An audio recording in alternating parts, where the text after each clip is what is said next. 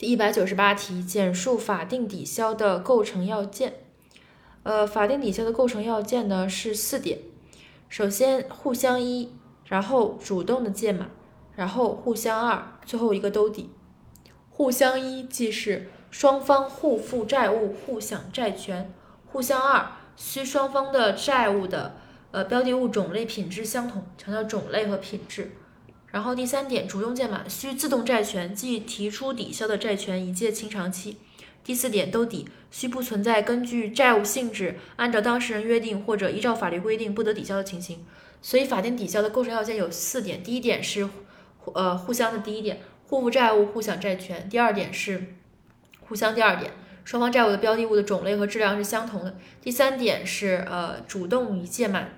需自动债需自动债权已借清偿期。最后一点，不存在债务根据债务性质按照当事人约定或者依据法律规定不得抵消的情形。